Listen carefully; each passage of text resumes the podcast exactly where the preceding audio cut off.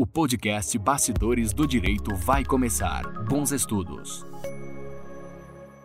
Olá, pessoal, tudo bem com vocês? Aqui quem fala é a professora Franciele Kiel. E hoje a gente está aqui para conversar sobre um tema bem bacana. Eu, a professora Maite, a professora Pati, e nós vamos falar sobre direitos da criança e do adolescente, também situações que estejam acontecendo agora é, durante esse período que estamos vivendo de pandemia. Vou passar para a prof. Pati para ela se apresentar para nós. Olá, oi, Fran, tudo bom? Tudo Professora bem? Maite aí também junto com a gente. Então, antes de mais nada, um prazer muito grande estar com essas colegas aqui uh, e falando de um tema super importante, não é? Então, uh, para quem não sabe, eu sou a Patrícia Strauss, sou professora de Direito Civil do CEIS, que também da Faculdade Média aqui de Porto Alegre, e eu uh, presido um instituto, que é o Instituto Brasileiro de Direito da Maternidade, que é o IBDMater, não é? que tem a ideia de tratar com relação às, às interligações, digamos assim, de direito e maternidade, que uh, é totalmente vinculado também ao nosso tema, não é? que para que nós tenhamos uma mãe, né, também se pode pensar em se ter um filho, um filho que vai ter uma mãe, uh, então é super importante. E eu uh, pesquiso, trabalho bastante com relação a esse, isso também no que eu, uh, no que eu estou estudando, né? Uh, enfim, e tento trabalhar não é, bastante essa, essa parte que eu acho que realmente é bem importante. Aí, professora Maite. Olá, olá, olá, gente, como estão? Então, eu sou a prof. Maite Damé, professora do CEISC, da Universidade de Santa Cruz do Sul, professora na área do direito civil, né, especialmente é, no direito de família e sucessões. E a ideia hoje da nossa conversa nesse podcast é justamente fazer as interligações entre as relações entre direito de maternidade, direito da criança e do adolescente, e ficando aí nesse meio termo, vamos dizer assim, as relações do direito de, de família. Né? Então, sejam todos bem-vindos, espero que vocês aproveitem, que curtam esse momento, porque para nós é uma satisfação muito grande podermos estar as três conversando juntas aí sobre temas que são tão caros para a nossa profissão e para a nossa vida uh, diária. Muito bem. Eu vou começar então com um tema. Antes, eu vou aproveitar porque eu não me apresentei, né, devidamente, como as professoras fizeram. É, eu sou mestre em direito, pesquiso bastante dentro da área de sistema de garantia de direitos da criança e do adolescente. Minha pesquisa de dissertação, ela envolve o tema que eu vou abordar daqui a pouco com vocês, que é a violência sexual contra crianças e adolescentes. Eu vou também justificar o porquê da escolha é, desse tema, que é tão chocante aqui no nosso podcast.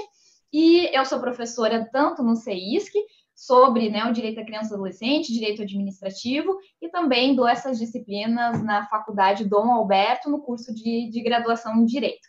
Muito bem. Então, o tema que eu escolhi conversar com vocês hoje, ele é referente à violência sexual contra criança e adolescente, por duas razões bem grandes. A primeira, porque é um assunto extremamente importante para a gente debater agora, nesse momento, em razão dos altos índices de violência sexual intrafamiliar que nós temos, é, já é uma situação histórica, e também pelo fato né, de que nós estamos em uma situação de pandemia, então as crianças e os adolescentes, eles estão em casa neste momento, não estão indo à escola por questões óbvias, não estão é, tendo contato com a comunidade, a não ser pelas redes sociais, e isso torna essa situação muito perigosa. É, e tem o segundo o fator também de importância de discussão desse, desse tema, é porque no dia 18 de maio nós temos o Dia Nacional de Combate à Violência Sexual contra Criança e Adolescente. Então é um tema pertinente para a gente parar, pensar, refletir agora nesse momento. Então eu quero iniciar é, esse, enfim, esse debate aqui entre nós, professoras, se elas né, tiverem aí a, a alguma complementação, fiquem à vontade.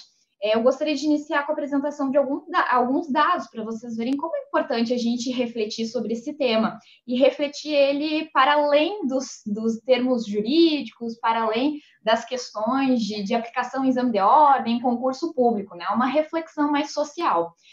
É, nós temos é, uma situação bem complicada de subnotificação de casos e também é, dos dados deles estarem esparsos. Nós não temos uma plataforma única para registro de violação de direitos da criança e adolescente, e aqui de forma específica, né, da violência sexual contra criança e adolescente. E isso torna, é, o, o, torna difícil da, da, articulação das políticas públicas para o enfrentamento a esse tipo de violência. Então, veja, por exemplo, nós temos o CIPIA, e o CIPIA, que é o sistema onde os conselheiros tutelares que fazem alimentação dos dados lá lançados, nós temos o registro mais atualizado em 2018. E em 2018, só no ano de 2018, nós temos lá 27.708 casos de violência sexual. E depois eu vou falar um pouco mais sobre o conceito de violência sexual. A gente vai entender tudo que engloba, então, nesses, dentro desses registros. Então, são 27 mil lá no CIPIA. Dentro do Disque 100, que é a principal plataforma aos casos é, mais emergenciais, mais graves, nós vamos ter o registro em 2018 de 18.612 casos. Já no Sinan, que é um sistema direcionado para a área da saúde, onde a área da saúde é, tem a obrigação de fazer os registros quando tem conhecimento de violência sexual contra criança e adolescente, nós vamos ter o último dado mais atualizado em 2017. E, poxa, nós já estamos quase na metade do ano de 2020 e os últimos dados lá registrados, né, que a gente pode ter acesso, são de 2017. Então, o Sinan, e esse dado vocês podem, quem quiser buscar, né, e se aperfeiçoar mais né, é dentro desses dados, pode ir lá no DataSUS para poder buscá-los. E em 2017, nós temos lá o registro de 37.379 casos de violência sexual. Então, olha só a diferença dos números que nós temos. Então, eu falo de três grandes é, é, plataformas governamentais para o registro dessas violências e com números bem diferentes. E fora isso, nós temos uma situação muito agravante dentro do Brasil, que é a situação de subnotificação. O que, que significa essa subnotificação? É que grande parte dos casos eles não são registrados. Eles ficam ou no silêncio da violência ou simplesmente eles não vão para plataformas oficiais, esses dados não são computados. Então são situações que vão agravando o combate, o enfrentamento a essa situação que ela é tão perversa. E tem outras questões que eu quero pontuar aqui dentro desses dados. É, fazendo uma análise estatística, nós vamos ter o seguinte: é, de 78% dos casos, eles são de abuso sexual. E deste número, nós vamos ter 54% é, contra o abuso sexual contra a criança menina. É a menina que sofre, né? Não estou dizendo que meninos não sofrem abuso sexual, não é isso. Estou dizendo que a maior parte está né, contra a, a menina. E 79%, vejam só, 79%, é quase 80% dos casos são intrafamiliar. Lá nos dados do Sinan, nós vamos ter que dos 37.379 casos de violência sexual, 22.165 ocorreram dentro do ambiente familiar que é o local onde a criança ela deveria estar protegida. Né? Lembrando que a Constituição Federal e o Estatuto eles vão trabalhar com uma responsabilidade de proteção compartilhada e um tripé, que é a família, o Estado e a sociedade. E aí, dentro da família, que é uma das responsáveis por garantir a proteção integral dessa criança e do adolescente, a gente vai ter a maioria dos casos de violência sexual praticados. E isso se dá muito em razão do abuso de poder que os pais exercem sobre os filhos. E aqui eu não vou fazer julgamento de pai, de mãe, de criação, nem nada, vou falar de forma é, é, geral, que é a, a questão da, da transformação da criança ou do adolescente em um objeto. Então, ela pertence aos seus pais como um objeto. E eles, com o seu abuso de poder, eles que vão decidir a partir da, dos seus conhecimentos morais, eles que vão decidir tudo que é inerente à criança e o adolescente. E é aí que mora o perigo, porque a criança ela não é vista como uma pessoa, né, humana, uma pessoa, né, uma situação peculiar em desenvolvimento, como o Estatuto da Criança e Adolescente vai trabalhar. Não, ela é vista, então, como objeto, uma propriedade pertencente ao adulto, que exerce a supremacia sobre aquela criança, que exerce o poder sobre aquela criança. E ele acaba transferindo desejos que ele tem para a criança. desrespeitando ela como uma pessoa, como um ser que sente, que tem sentimentos, que está numa situação, então, né, de desenvolvimento. Essa violência sexual, a gente tem que uh, fazer uma análise dela para além da tipificação.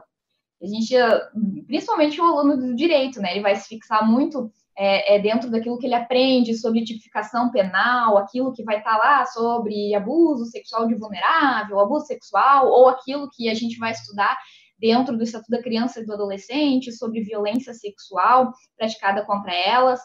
Só que essa questão de violência, ela é mais ampla, a gente não pode ficar é, só dentro dessa parte de tipificação penal. E, e por que, que eu, eu chamo atenção a isso? Porque existe uma tendência muito grande na sociedade da gente pensar só, não digo só, mas muito na questão da responsabilização. E não na questão né, é, é de recuperar aquela criança, os seus direitos fundamentais violados. Então, se pensa muito na questão da judicialização, da penalização, da responsabilização, e não se para para pensar em políticas públicas, em educação, para a criança, para que ela desenvolva a sua sexualidade né, sem nenhum tipo de interferência. E é aqui que eu, que eu tento né, instigar vocês a pensar, principalmente em razão do dia 18 de maio, essa situação. Bom, Naqueles conceitos mais formais, nós vamos ter a violência sexual, ela pode ocorrer como o abuso sexual com ou sem contato, isso pensando então nos conceitos né, mais, mais formais. Ela pode ser com ou sem contato. Então, abuso sexual ele não é somente quando existe penetração ou existe ali né, a violação do órgão genital mesmo. Ele vai além disso, é uma violação do direito de sexualidade da criança, vai para além disso. E também tem a outra forma, que é a exploração sexual, que ela, eu particularmente, e em razão dos meus estudos de, de pesquisa acadêmica, considero ela mais gravosa ainda. Por quê? Ela envolve tanto o abuso quanto às questões econômicas, morais, sociais. Quando a gente fala em exploração sexual, nós estamos falando de uma criança que é submetida a uma violência sexual em razão de questões econômicas. Então, ela se submete àquilo. E quando a gente fala de exploração sexual, não dá para pensar só na questão de troca de, de valor por dinheiro, né? Troca de algum serviço sexual, seja ele qual for, por troca de dinheiro. Não, ele vai muito além disso. Pode ser a troca de um carinho, né, de um recebimento de um carinho, pode ser a troca por presentes, por comida, que é muito comum em, em regiões né, de extrema pobreza. Então, é a troca por algo, algo que a criança ela precise, e a criança ou adolescente que ela precise ou ela quer. Então, tudo isso vai se caracterizar como violência. E também tem a questão é, muito importante que vai incidir aqui, que, que é a questão da educação, né?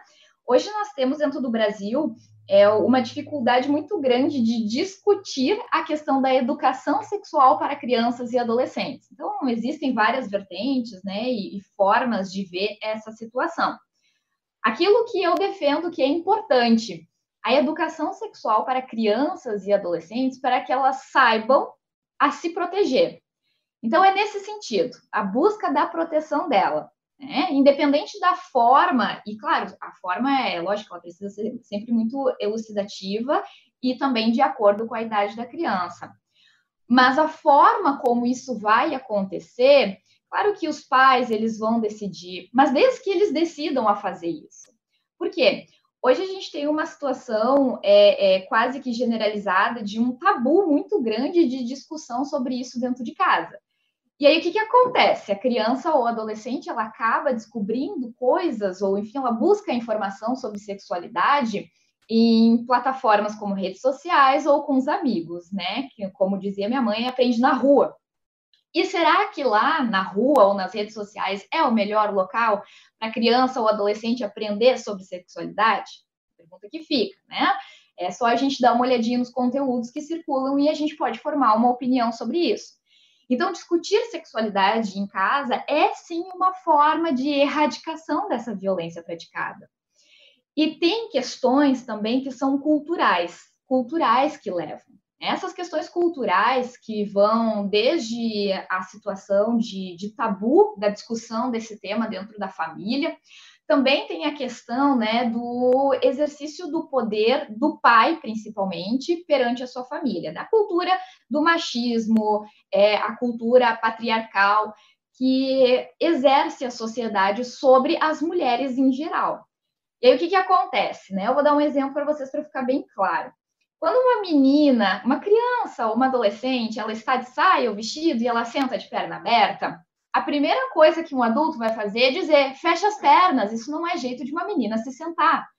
Agora, quando a gente tem um menino, uma criança, um adolescente, né, menino, que por algum costume ele coça a genitália, ninguém fala nada, porque é natural o homem fazer esse tipo de atitude. Então, quando a menina ela tem uma atitude que é, leva pensamentos sexualizados, ah, vocês devem estar escutando agora já o, o, os meus cachorros, né? Como eu estava dizendo antes para os profs, eles sempre têm que participar das minhas lives. Então, ó, meu noivo já está indo lá acudir. Sempre que a gente fala é, é, da questão da menina, da mulher, vai envolver a questão da sexualidade, que ela deve se reservar para o homem, para o marido. Agora, quando a gente fala do homem, como ele exerce uma posição de supremacia, né? Uma posição daquele cara que é do público, que tem o poder, que é o forte, ele não. Isso também é uma questão cultural que leva ao exercício né, do abuso do poder quanto aos pais frente às crianças, principalmente aqui no caso das meninas. A questão econômica, ela também vai incidir, porque, como eu disse antes para vocês, quando a gente fala de exploração sexual, nós estamos falando da troca da criança, né, do, do favor sexual dela por algo. E isso está muito, muito é, inerente à questão da, da pobreza, da extrema pobreza. E às vezes não é nem a troca em razão é, é, do dinheiro, ela pode ser por alimentos, ela pode ser por alguma coisa que ela deseja e ela não tem, pode ser um celular, uma roupa nova e ela quer e ela não tem. Então ela faz essa troca. E a questão política, né, que é a falta de preocupação efetiva, direta nos orçamentos públicos para o enfrentamento à violência sexual. Isso a longo prazo, evidente, também vai colaborar para que a situação ela continue. Se aqueles dados são altos de 2017, 2018, quando nós tivermos acesso aos dados de 2019, 2020, a gente vai ver que eles são altos também. E eu tenho um receio muito grande, e aí já aqui finalizando para poder passar para a Prof. Eu tenho um receio muito grande que quando a gente conseguir acessar os dados de 2020, nós vamos ter um número é, muito maior. Justamente por esse fato de que agora as crianças elas estão em casa nós temos é, é, várias pesquisas que apontam que o primeiro local mais procurado pelas crianças para fazer a comunicação, pedir uma ajuda para dizer o que está acontecendo quando ela sofre violência sexual, é dentro da escola e as crianças não estão indo à escola, porque nós estamos, né, é, dentro de uma quarentena. Então, para quem ela vai procurar ajuda? Nós estamos numa situação bem difícil aqui que precisa ser pensada nesse momento também, além de tudo que já está sendo pensado. Então, nós precisamos também refletir sobre isso. Para finalizar minha fala aqui, eu quero deixar um recado para vocês. Se vocês tiverem conhecimento ou uma suspeita de uma violação sexual contra uma criança ou um adolescente, diz que 100.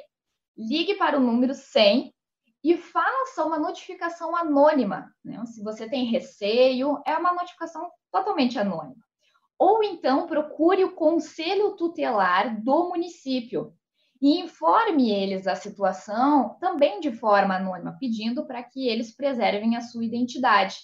Mas não deixe isso silenciado, porque a criança ela pode não conseguir nenhum tipo de ajuda e você pode ajudá-la.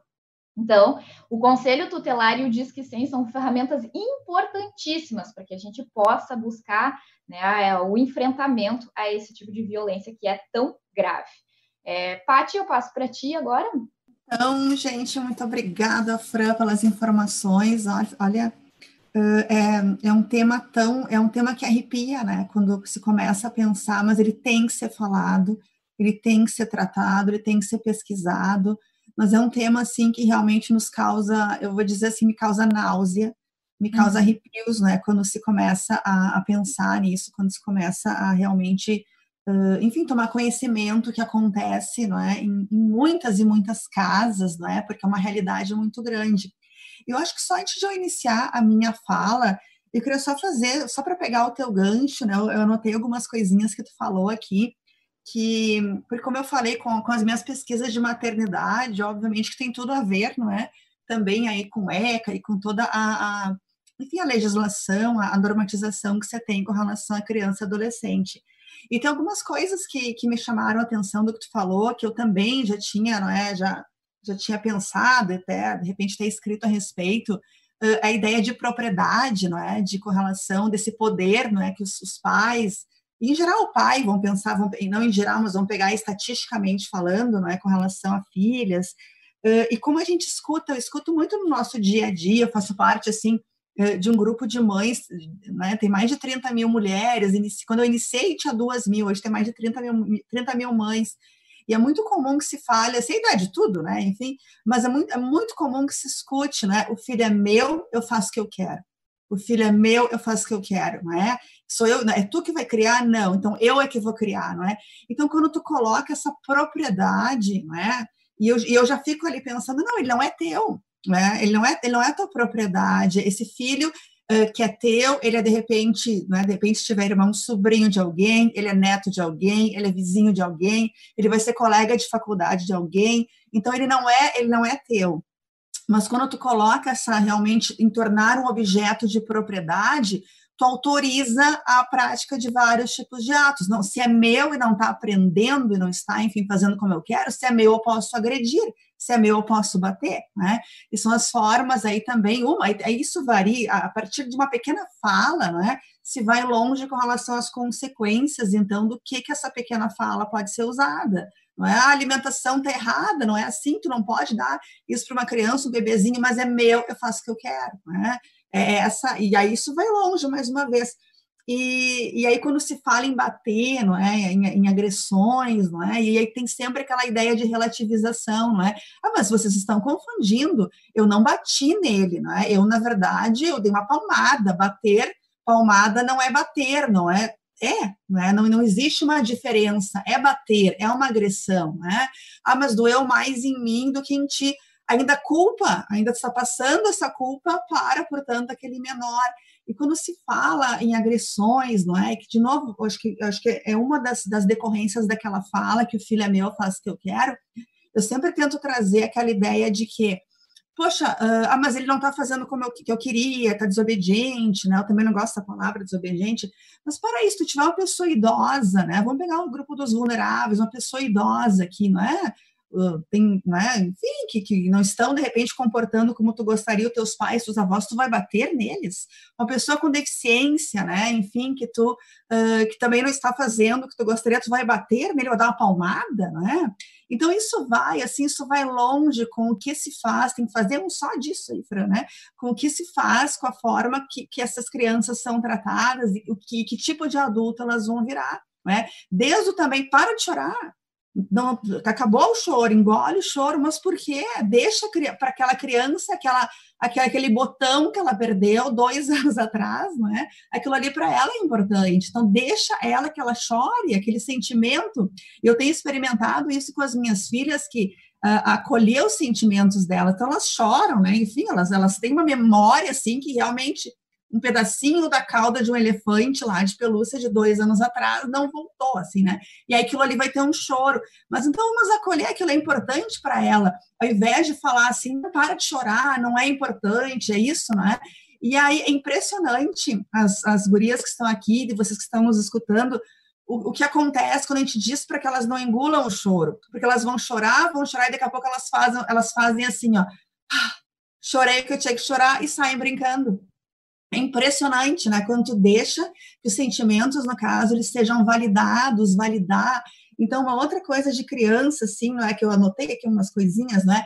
Que quando, o que que tu vai ser quando tu crescer, né? O que que tu vai ser quando tu crescer? E eu também já não gosto, assim, mas ela já é, ela já é uma pessoa, ela é uma pessoa com sentimentos, com direitos, com obrigações, não é? Ela já é, ela talvez vai ter a profissão que ela quiser, mas o que que tu vai ser quando tu crescer também nos dá, em algumas situações, a ideia de que eles não são pessoas suficientes para terem direitos, para terem obrigações, para ter, para serem ouvidas, para que sejam escutadas, não é?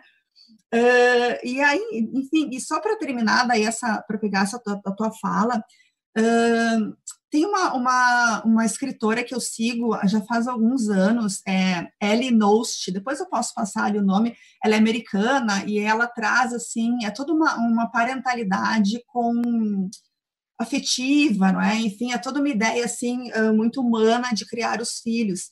E ela postou, enfim, uma frase que até depois eu traduzi, que é mais ou menos assim, ah, o mundo inteiro, não é? Enfim, se fechou, e aí se viu amor, então se viu uh, enfim, solidariedade, porque ao se fechar, ao ficar dentro de casa, uh, então se percebe, né, se vai proteger os mais vulneráveis, os mais velhos, nunca houve tanto amor. Ela, ela, ela escreve e compartilhou isso, né?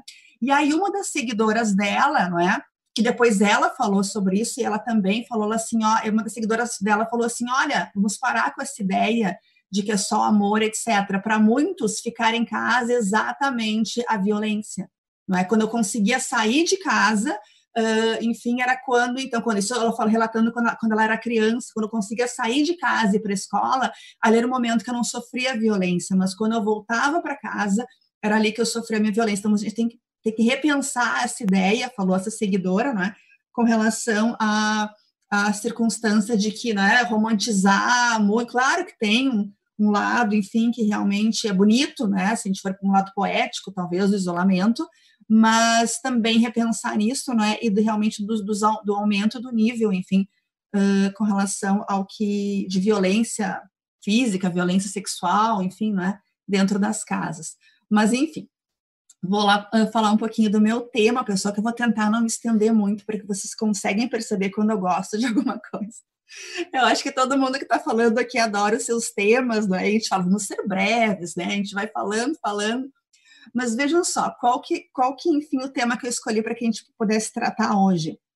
É um tema super atual que eu comecei a vivenciar, assim, vivenciar, não minha, mas não é, eu comecei a escutar e ler a respeito, que é de uh, pessoas, então, não é, uh, pessoas que mulheres que estão grávidas e que quando elas vão então ganhar os seus filhos, elas têm o seu direito de acompanhante negado. E, esse, e essa negativa dos hospitais, estabelecimentos de saúde, enfim, eles falam, a alegação é por causa do coronavírus, é por causa da pandemia, não é? Então, quanto menos pessoas não é, tiver, se tiver nos lugares, seria melhor.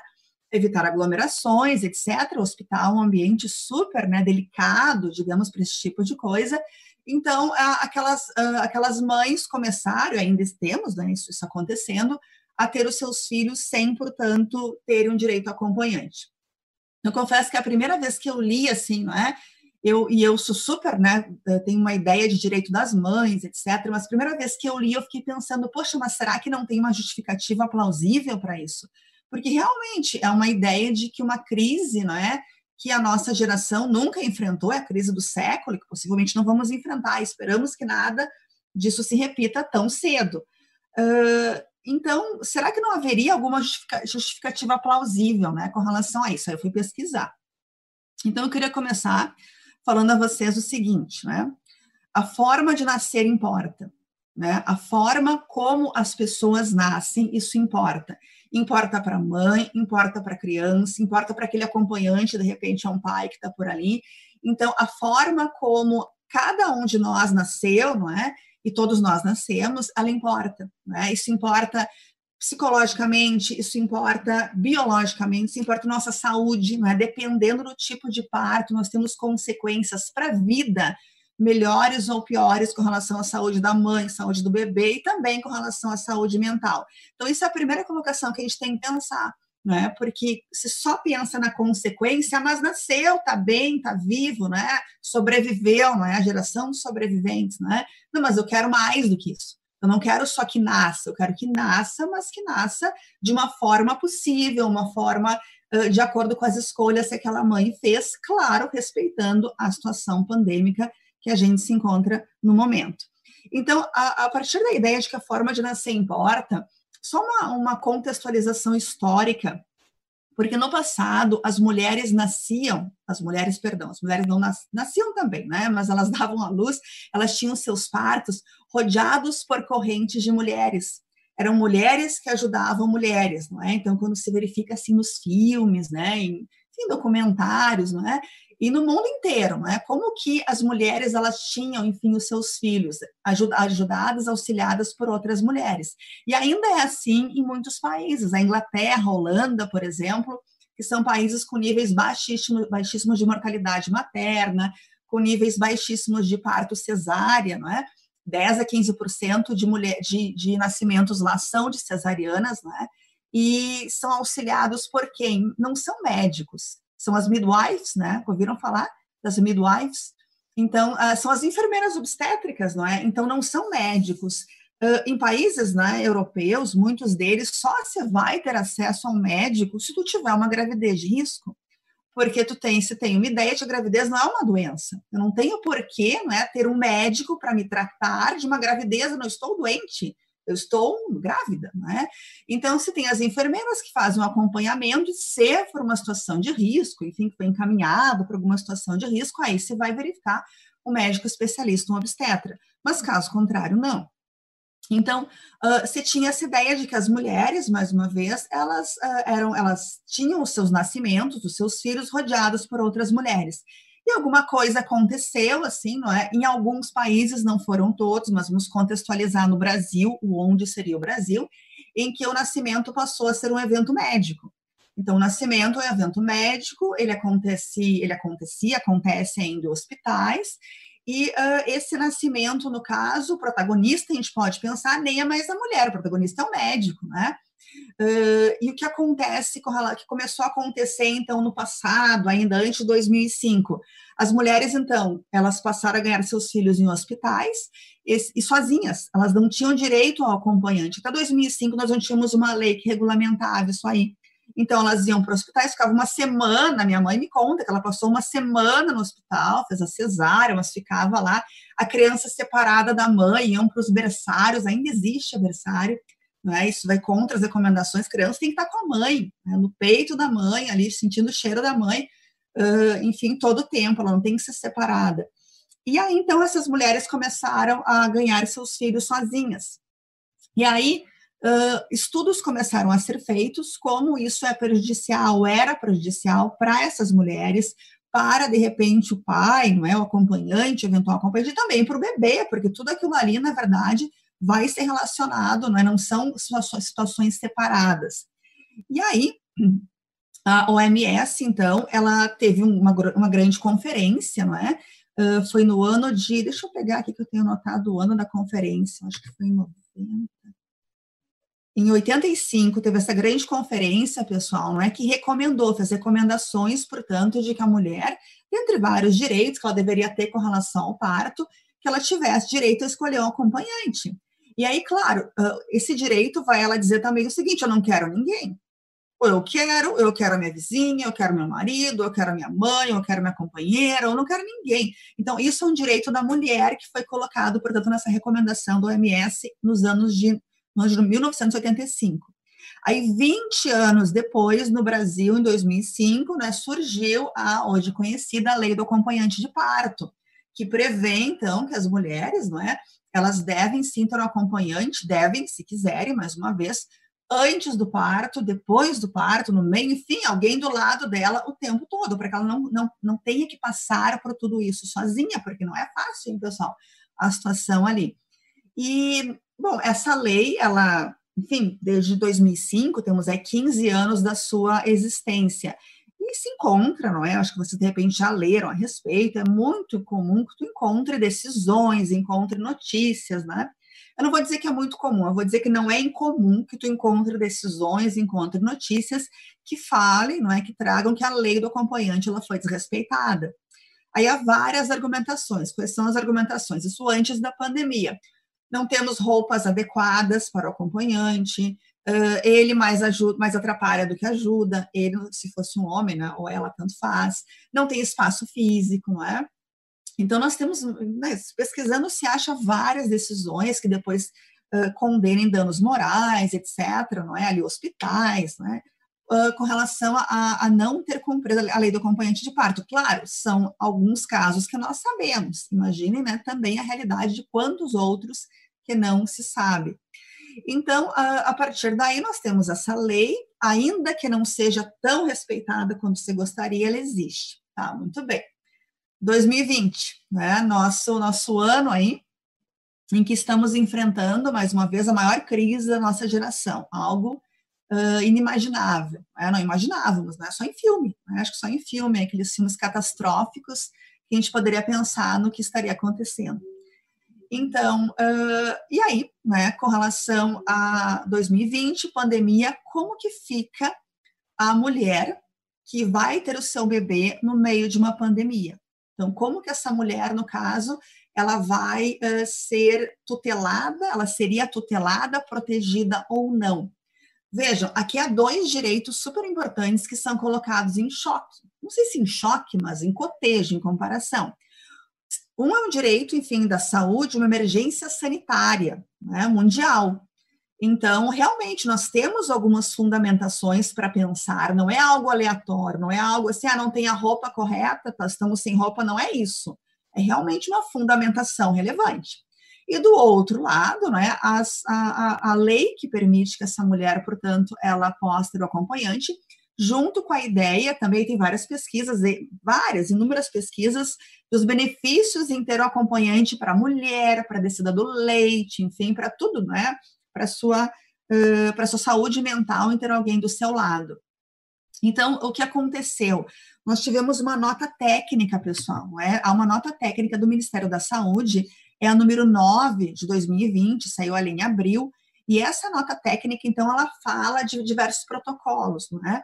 Mas o que ela efetivamente fala é que não dá para proibir, não é, é proibido proibir, não dá para proibir o acompanhante de parto se não se enquadrar em alguma das circunstâncias ali. Então, há um protocolo a ser seguido. Então, não é simplesmente assim, que é o que em alguns casos vem acontecendo. Ah, não, acompanhante não entra. É, não entra porque é a pandemia, não vai entrar. Não, não é assim. Qual que é o protocolo de forma resumida? O acompanhante vai ser triado, ele vai ser verificado, vai ser de preferência que se faça teste, mas sabemos que não é assim, para que né, se tem uma acessibilidade com relação a teste, mas vai ser triado, vai ser verificado se teve contato assim, contato assado, vai ser verificada a temperatura, não é? Enfim, vai, vai ser, alguns questionamentos serão feitos, não é? Ele não sendo, aí é uma categorização com relação aos grupos de risco, grupo de risco teve contato assim, teve contato com né, pessoas, hoje em dia nem se fala mais, mas ainda tá pessoas do exterior, alguma pessoa que depois testou positivo. Aí, se está em grupo de risco, pode ser sim que haja vedação. Mas você não se enquadra ali naquele protocolo, fazendo checks, né? Check, check, check ali, né? Fazendo, não se enquadra ali, então tem que deixar essa pessoa realizar o acompanhamento. O que também a nota técnica ela fala é que não dá para haver revezamento justificado, né? Então entrou aquela pessoa ali, não sai mais, porque não é incomum ter revezamento. Fica ali o pai, daqui a pouco ele vai para casa, vem a mãe, né? Uh, mãe daquela mãe, não é?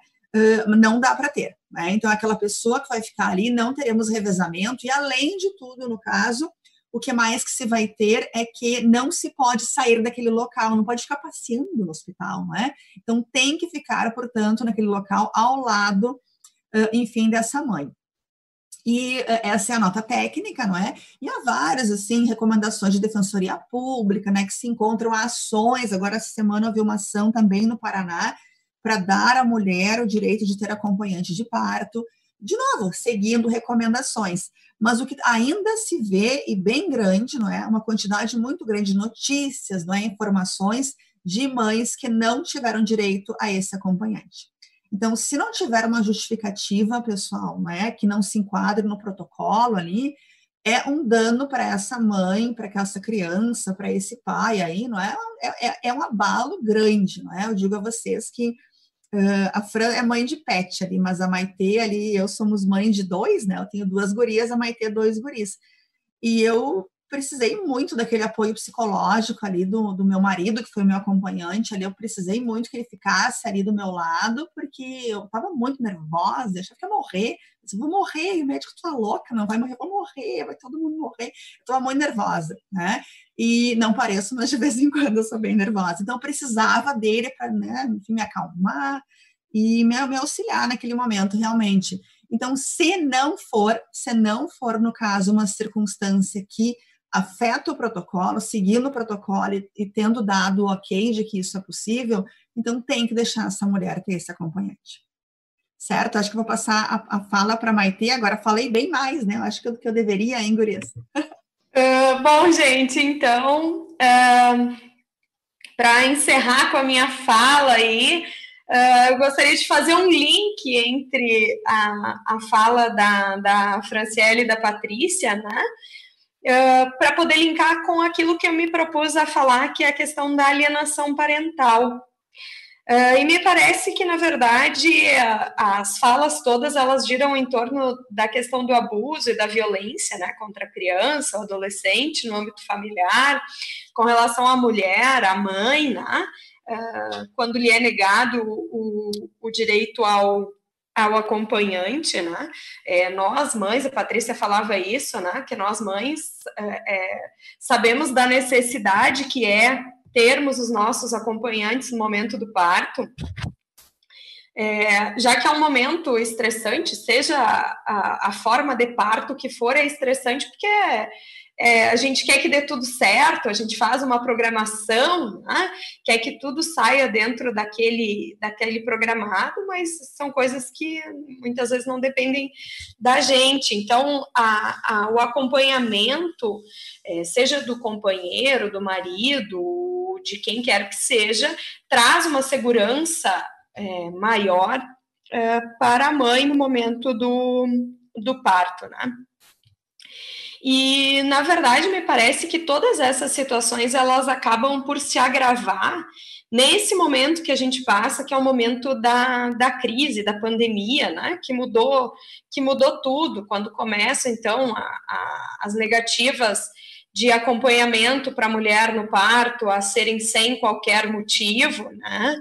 É, quando há um aumento no número de, de, casos de abuso em razão das crianças estarem em casa, de não estarem frequentando a escola, é, abuso esse que muitas vezes acontece também com relação à mulher, né, a mulher vítima de, de violência é, doméstica, e ao mesmo tempo em que o número de ocorrências, vamos dizer assim, aumenta, reduz o número de, de denúncias, né? Pela própria questão da inviabilidade é, trazida pela, pela pandemia, né? pela, pela pandemia. Mas essa pandemia, ela tra também traz uma série de, de, consequências, e é um pouco disso que eu, que eu gostaria de, de, de falar, com relação às relações familiares. Né? Essas relações familiares, que muitas vezes, quando chegam ao fim, há que se estabelecer, quando tem filhos, né? e por isso todo esse link com relação à, à mãe, né? a gestante, que tem o seu filho, depois o direito da criança e do adolescente e aí, por fim, a questão do rompimento de uma relação familiar é, entre os genitores e que há necessidade de estabelecer a guarda dos filhos uh, que sejam menores de idade, então de crianças e de adolescentes. E aí, muitas vezes, nessas questões de, de rompimento de relação familiar, de relação entre os genitores, esses rompimentos não são é, bem aceitos, bem trabalhados é, pelo ex-casal, e isso acaba gerando como consequência a utilização por parte dos genitores é, da criança como um objeto. Né? E me parece a Franciele ainda tocou nessa, nesse aspecto uh, da, da, percepção dos pais da criança como objeto, o filho é meu, eu faço o que, o que eu quiser, né? algo mais ou menos assim. E, e, na verdade, essa ideia de perceber o filho como objeto, muitas vezes, pode gerar a falsa percepção uh, dos pais de que os filhos podem ser uh, objetos de vingança com relação ao outro genitor, né, em razão do término uh, de um relacionamento. Né? E é aquela, é aquela ideia de que o genitor que, que se utiliza das situações de alienação parental, e aí, na verdade, a gente precisaria entender o que, que é essa alienação parental, né? Que seria aquela é, é, interferência psicológica com relação à criança ou adolescente quando ela é promovida, quando ela é realizada por um dos genitores contra o outro, né? para tentar uh, que a criança ou adolescente repudie o outro uh, genitor. Então, quando os genitores percebem a criança como um objeto, como, como forma de atingir o outro em razão do término do relacionamento, o que a gente percebe é que, na verdade, os problemas eles são anteriores a, a, a, ao rompimento ou giram em torno do rompimento e não foram bem trabalhados e acaba que quem sofre com isso é a criança e o adolescente, né? Que acaba que esse ódio, essa repulsa que um genitor é, detém pelo outro, vai acabar sendo tão grave, atingir a criança, e muitas vezes as condutas de alienação parental, elas podem ser Uh, gerar tantas consequências psicológicas na criança a ponto de é, gerar uma síndrome, que é a síndrome da alienação parental. Então, quando a gente fala em alienação, a gente tem a conduta da alienação parental, que seriam situações previstas é, na lei da alienação parental, que é a Lei 2318 de 2010. Aliás, essa lei, agora em agosto de, de 2020, ela vai completar é, 10 anos, né? É, a lei não tem 10 anos de, de vigência ainda, mas ela completa em agosto. Aliás, ela vai completar se até lá não for revogada, né? Porque existem alguns projetos de lei é, que pretendem a, a, revogação ou alteração significativa ou a, a revogação da lei da alienação parental. Uh, mas essa lei ela foi criada justamente para proteger a, a, criança e o adolescente e o genitor alienado, né? porque aqui nós temos algumas uh, figuras. Nós temos o genitor alienante, que é aquele que pratica as condutas, é, que são umas condutas previstas na lei, lá o artigo 2 parágrafo único da lei prevê algumas condutas, mas são condutas exemplificativas que vão desde a, a, a utilização de expressões, de a lei usa algo como campanha de desqualificação contra o outro genitor, né? até uh, situações que vão aumentando a gravidade, impedir o contato, impedir a convivência da criança uh, com um dos genitores, e até casos bem graves, que seria o propósito da discussão, que é apresentar falsa denúncia uh, de abuso sexual contra o, o, genitor. Então, essas condutas que são exemplificativas, né, é, quando elas utilizadas é, de certa forma reiteradamente, elas podem vir a gerar uh, a, as consequências, as sequelas, que a gente diz psicológicas na criança e no adolescente, e isso se traduz em uma síndrome, né, que é a síndrome uh, da alienação uh, parental, que combina com o fato da criança e do adolescente repulsar, não querer qualquer tipo mais de contato uh, com o, o, genitor alienado. Né? Então, nós temos a, o alienante, que é o que pratica a conduta, o alienado, que é o que sofre a conduta, e aí, nesse meio, a, a criança e o adolescente, né? o filho, que é utilizado aí como, como objeto aí de, entre os genitores. Né? E essas condutas, elas podem ser praticadas por um genitor com relação ao outro, ou podem ser praticadas pelos dois genitores, um praticando alienação contra o outro e utilizando a criança aí nesse, nesse meio. É, eu sempre acho importante a gente dizer que, embora exista uma lei que visa essa proteção, essa lei foi criada para evitar situações, né? ela foi criada lá em 2010, diante de, de uma série de, de é, ações que começaram a aparecer no judiciário, inclusive decisões por parte da STJ, datam lá de 2008, com relação a situações é, pontualmente de falsas denúncias de abuso sexual. Né? É, uma decisão bem paradigmática que se tem é a de uma mãe é, que realizou registro de ocorrência por abuso sexual contra o genitor, e visando né, a, a proteção dos filhos e o afastamento dele, e restou configurada naquela decisão que não tinha ocorrido nada, nenhuma conduta de abuso, e por fim, essa mãe acabou por perder a guarda dos filhos, né? A guarda foi convertida em guarda unilateral para o genitor alienado, justamente para evitar que essas situações seguissem ocorrendo e para reestabelecer a, a convivência. Então, as condutas, elas para serem identificadas, há necessidade de realização de, de perícia, né? de perícia uh, uh, psicológica, perícia social, muitas vezes, na, na, na família, né? Para que se possa identificar se realmente ocorreram aquele, aquilo que está sendo relatado. Né?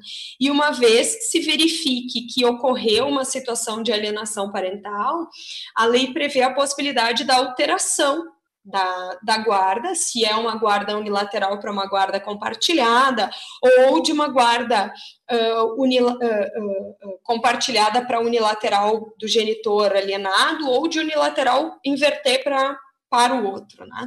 Então, existem várias possibilidades aí, mas sempre é, visando reestabelecer o contato e a convivência com o genitor que sofre a, a alienação.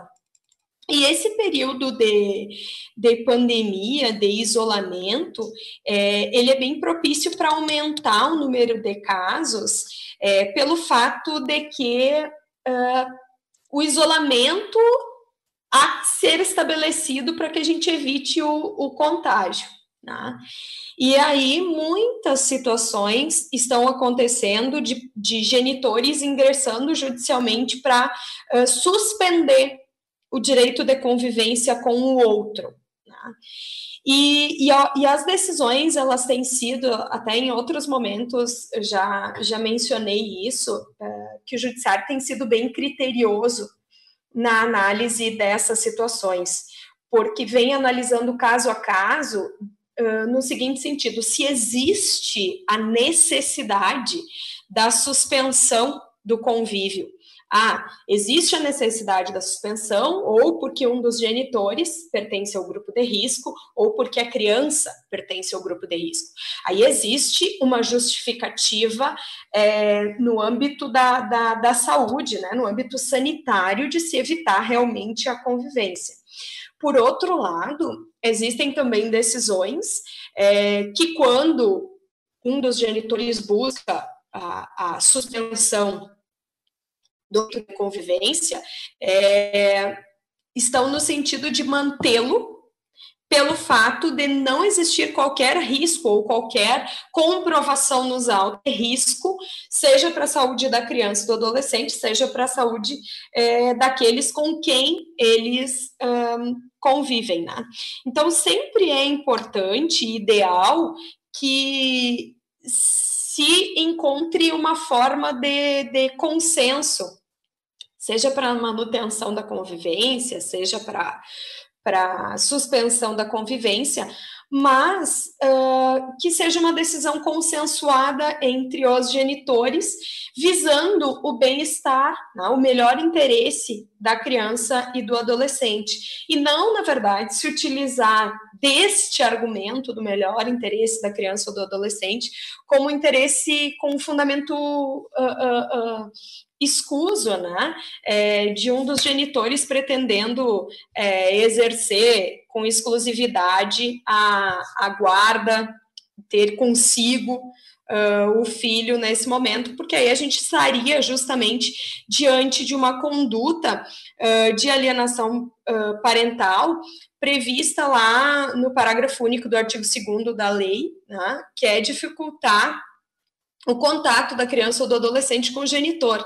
Então, o, na verdade, a situação do, do coronavírus, ela está, um, de certa forma, é, é, mais propícia à ocorrência de situações de alienação.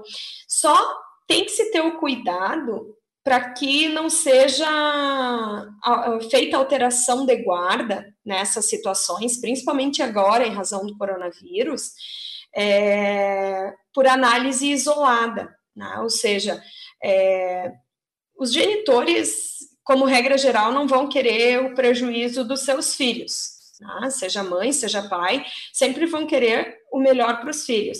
Então, muitas vezes, uma decisão inadequada por parte dos pais, no sentido de buscar essa suspensão de, de é, convívio com o outro, não pode ser levada à ponta de faca, que nem a gente diz aqui no Rio Grande do Sul, no sentido de, de configuração já, desde logo, de um caso de alienação. É claro que para que exista a situação da alienação, é, nós temos que analisar todo um contexto daquele caso, não uma situação isolada. Né?